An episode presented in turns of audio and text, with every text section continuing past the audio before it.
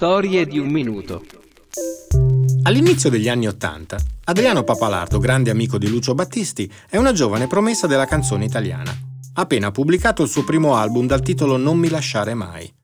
Lucio adora la voce di Adriano e ha già lavorato con lui a diverse canzoni, ma in quel periodo non ne vuole più sapere della musica. Dopo tanti anni di successi, ha deciso di ritirarsi dalle scene e vive un periodo in cui si dedica alle sue grandi passioni, il mare e il dolce far niente.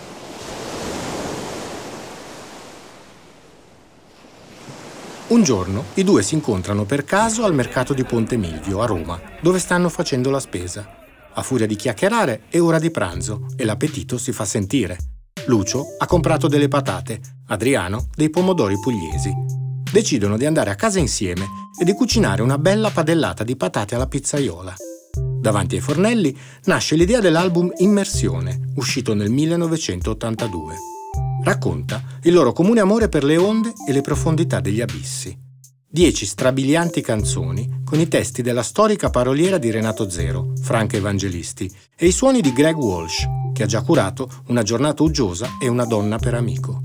La supervisione artistica è di Lucio Battisti e le musiche di Adriano Papalardo. In due, nel blu, per sentire il cuore battere sul serio.